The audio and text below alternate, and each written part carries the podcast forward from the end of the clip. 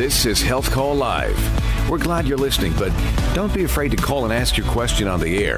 It's free, non invasive, and best of all, you don't have to wear an exam gown. Now, back to health and wellness correspondent Lee Kelso. Yeah, so we've been devoting a heck of a lot of attention to COVID, and rightfully so, but there's a much bigger problem that continues to grow and take lives every day. Heart conditions are the number one killer in America, have been for years, probably still going to be for quite a while. And problems affecting heart valves are extremely common, a big portion of all that problem. They can be difficult to spot, and you may have these conditions for years as they slowly progress, and that's the problem. If you knew about it early on, you could take action, but not enough people are being screened. So if you don't see your doctor regularly, that's when the problem can get really bad really fast. And Dr. Antoine Keller is a cardiac surgeon, and he says for millions of uninsured low income minorities, this is a silent crisis. So, as I said, he's a cardiac surgeon down in Louisiana who has founded a program called HeartSense. It reaches out to minority communities explaining why heart valve issues like aortic stenosis are so important to diagnose. Your uh, aortic valve uh, sits on top of your heart and it keeps the blood moving in one direction when your heart pumps the blood to the rest of your body. The problem with aortic stenosis is as people get older, they develop some blockage in this valve. We call it stenosis. And it's similar to the hardening of the arteries that causes people to have heart attacks, only it attacks the heart valve. Most of it is genetic, but there are certainly some dietary uh, issues that can go along to making it progress a little bit faster. And smoking is actually something that accelerates it considerably. So over time, as people get older, they develop more and more blockage, and we call this aortic stenosis. Sometimes people will have shortness of breath. Uh, sometimes they'll have chest pain, but not always. Sometimes they just feel like they're getting older uh, and slowing down and not able to do as much as they used to do. One of the most significant things about aortic stenosis is it causes a heart murmur that you can actually hear when you go to your doctor and they listen to your heart. Oftentimes, people discount the murmur, saying that I was born with a heart murmur, but these kinds of heart murmurs that cause aortic stenosis are progressive. They develop over time as people get older. So, a lot of people think that you have to be born with a heart murmur, but aortic stenosis is actually the most common reason why people have to go to the doctor's office for their heart valves as they get older. So, it's a very common problem. It impacts hundreds of thousands of people in America every year causes them to have symptoms that are consistent with heart failure, those symptoms that I described previously. So we want to make sure that people know that this uh, problem is a problem of aging. It happens to people as they get older, most of the time when they get into their 60s and 70s and 80s.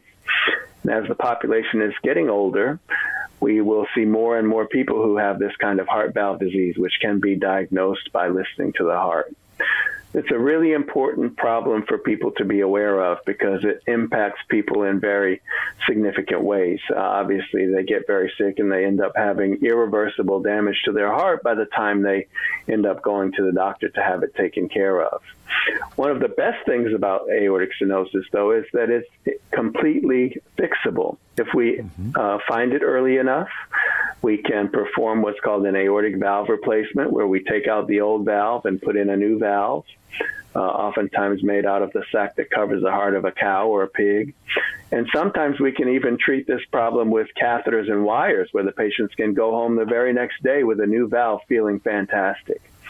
So we have great technology now these days to be able to take care of this problem. The challenge is getting people to understand that it's a problem, even primary care doctors and nurse practitioners and so forth. So our mission is to try to spread the word about aortic stenosis and let people know that it is a problem that we need to reckon with now as the population is getting older so that we don't run into trouble in the future with having so many people who develop this heart failure symptoms without uh, knowing that they have a problem. Yeah, if it can sneak up you, that, obviously that's a big problem.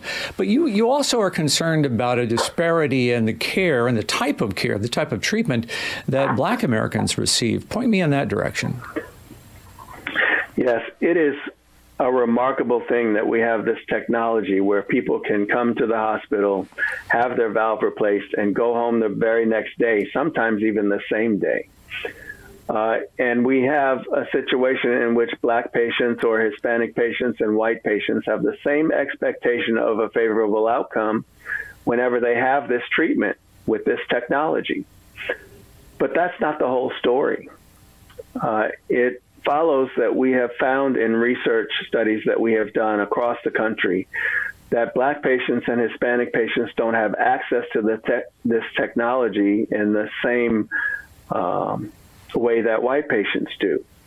In fact, black patients and Hispanic patients have almost a three times higher risk of having conventional surgery where you have to have your chest split open, have the valve removed, and have a new valve replaced, spend a week in the hospital, and six or eight weeks recovering. Black patients and Hispanic patients have a rate of uh, sur- conventional surgical treatment that's twice as high as white patients. And so it is a problem of being having access to the technology more than it is the technology itself. As I mentioned, black patients and white patients have the same expectation of a favorable outcome if they have access to the technology. There are a number of reasons why people don't have access to the technology. We found that poverty has a lot to do with it. No matter what race you are, if you live in an area that is poverty stricken, your risk of having a problem that is not fixable with transcatheter techniques is more than twice as high as if you uh, were in a more affluent area. And indeed, people who have a median household income of $10,000 more have a greater likelihood of having this transcatheter access uh, where you can go home the very next day. So for every increase in $10,000 of median household income, you have a 1% greater chance of having a transcatheter uh, procedure as opposed to a surgical procedure. And the difference is not only in the recovery, but people who have surgical aortic valve replacement have a mortality risk that's more than twice as high as those who have transcatheter procedures. Well, of course, you know you've had your chest open for that procedure, so yes, the risk is going to be greater. That, of course, is cardiac surgeon Antoine Keller, who founded HeartSense. He's in a really a campaign to spread the word on both heart valve disease and also this gap that exists in the care between rich and poor Americans, black, white, brown Americans. So that's his mission. And there's a big difference, he says, also in how many people go to the doctor how often. Now, part of that, he says, is due to fear. Minorities tend to fear going to the doctor more than others. Number of reasons for that. We'll get into that in just a moment. Interesting discussion coming up, particularly as it applies to a just a terrible, a heinous operation, a, a study that the American government conducted in the 1930s on blacks in Georgia. So, we're going to get into all of that and understand some of this cultural hesitancy to engage in healthcare next on the Health Call Live Radio Hour on WOWO.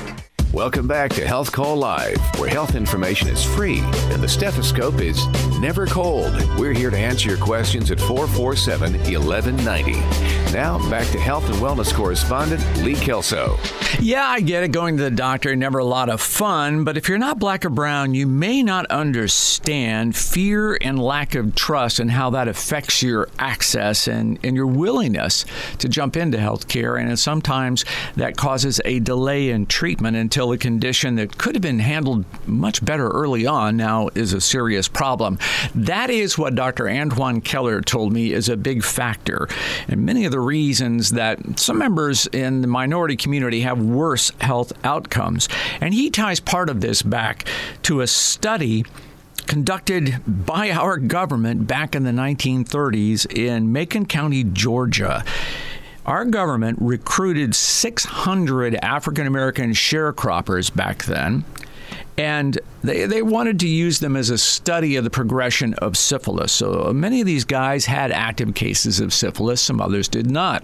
The government did some really just terrible things as part of this study. It is considered one of the most heartless and unethical studies yet uncovered in healthcare. And because of that, Dr. Keller says there is fear and distrust that lingers today. There's some hesitancy, uh, not only related to COVID, but certainly related to medical treatment in general because of uh, experiments that were done in the past, like the Tuskegee syphilis experiment, where hundreds of uh, black men were left to uh, recover without antibiotics from tertiary syphilis, and they were studied well into the 70s, uh, even though we had treatment for syphilis uh, in the 50s. So there is a lot of hesitancy in the black community, specifically uh, with going to the doctor and participating in research trials and so forth. And this is a culturally significant issue that needs to be reckoned with as well.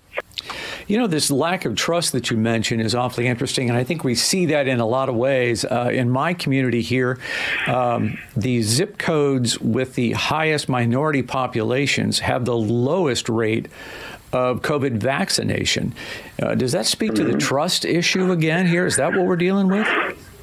Well, it, there's some trust uh, associated with that, but there are also some structural inadequacies in our healthcare system that were exposed by COVID 19. And I'll give you an example here in Louisiana, in Baton Rouge we had 14 COVID testing and vaccination sites, and this uh, report was done by NPR, uh, National Public Radio, around the beginning of the COVID pandemic. Of those 14 vaccination and testing sites, 10 of them were located on the south side of town, which is the most affluent section of town, and only four of them were located on the north side of town, which is the most populous area in the city, but also the uh, area that has the greatest proportion of disadvantaged uh, population. So it really is uh, kind of uh, bringing into sharp relief the inadequacies in our healthcare delivery system and how uh, we need to examine that a little bit farther because this is not just true for COVID, it's true for a lot of other things, as you alluded to, for heart failure and atrial fibrillation and other kinds of chronic disease uh, that we know are a bigger problem in the African American community. So we did a heart screening at a little church called St. Joseph's Church in Baton Rouge uh, a month or so ago.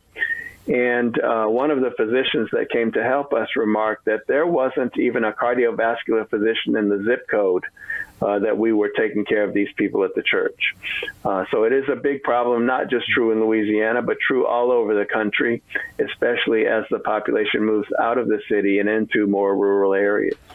Yeah, so let's take a look at what, what's working. What's the fix? How do we how do we shift this problem?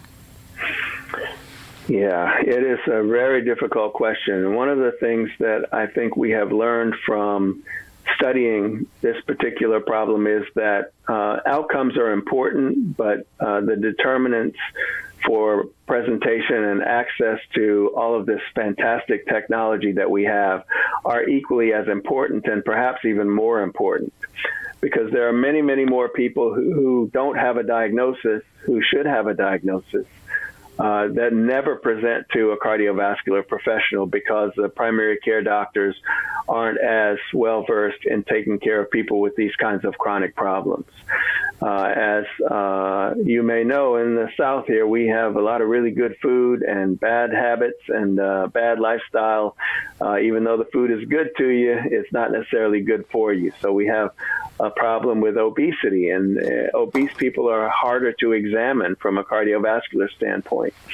And one of the best things about the uh, echo devices that we use to determine whether people have murmurs is that they have artificial intelligence and sound amplification that can give the primary care doctors um, a lot more confidence in their diagnosis and they can catch things. Even I listen to hearts every day and I find things listening to the patients with these devices that I would not have normally found.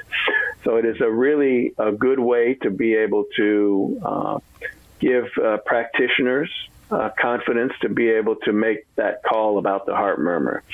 And uh, we have to go out and touch people. We have to find people that don't have time or the energy or the resources to be able to go to the doctor and give them some confidence to be able to say, yes, I need to sacrifice this so that I can be healthy for the long term. So you're really talking here about a public health approach to solving this problem. So um, as communities, yeah. we have to really kind of focus on, well, you know, it, in every community, the utilization of a primary care doctor has declined dramatically. People don't have family doctors mm-hmm. anymore, right? So that's, that's that right. is a problem right. we all have to address. Yes, we have a problem with continuity of care too. You know, that's one thing about the family doctor that was so fantastic is you saw that same doctor time and again and again and again. But now, with the advent of urgent care centers and uh, people using the emergency room as their uh, medical clinic, we really don't have as much continuity. And the people with chronic conditions like diabetes and heart failure and atrial fibrillation, these are the people that suffer the most because of that lack of continuity. So we need to try to uh, fix that. And uh, the, if we don't fix it, then this, these chronic conditions are going to be a big drain on our healthcare system going forward. The population is not getting any younger. Yeah, boy, you know what? That is a point that I drive home all the time, and that is for all of us the health of, of everybody around us is a factor because I cost you money, you cost me money. I mean, it's just we're going to drive ourselves even deeper into a big financial hole if we don't get ahead of a lot of these problems that all of us with gray hair are going to face. Yes, absolutely. Well, I commend. Uh, people like you and shows like you for having that understanding and for helping to get the word out because uh, we have to do it on the ground and and uh, services like the one that you provide are eminently important in that mission.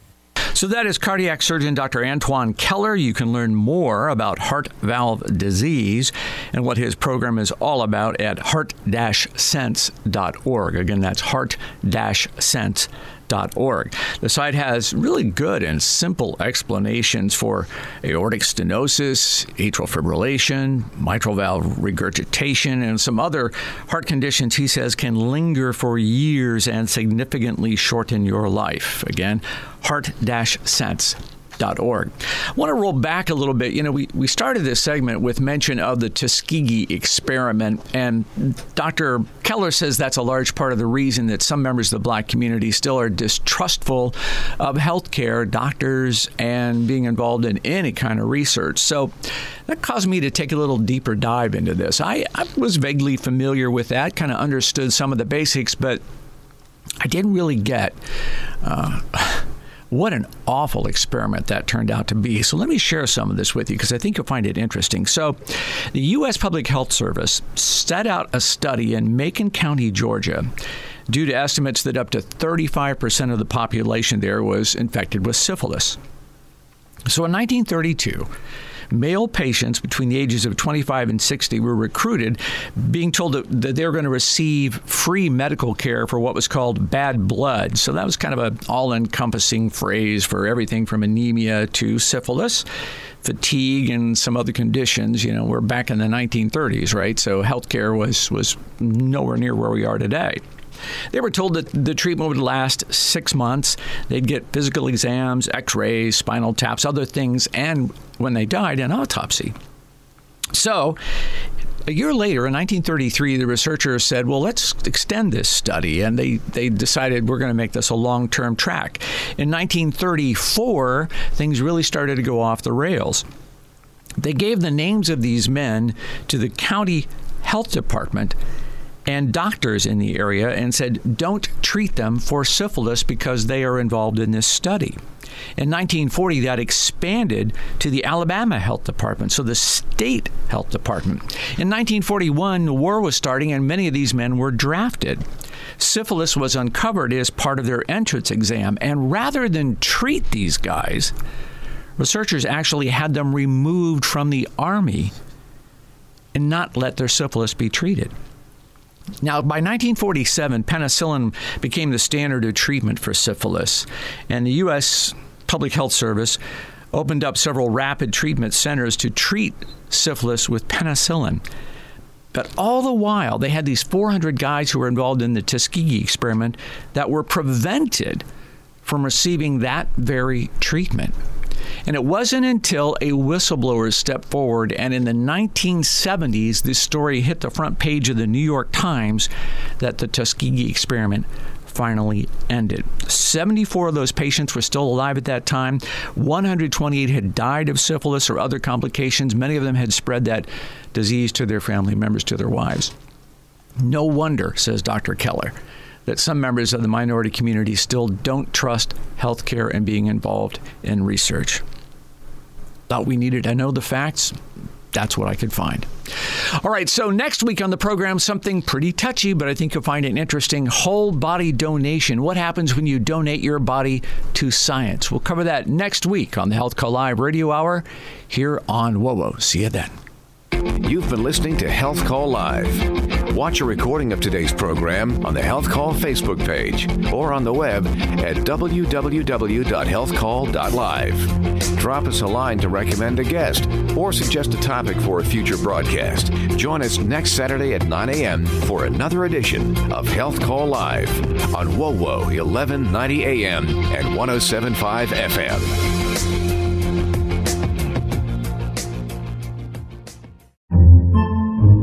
Podcasts by Federated Media.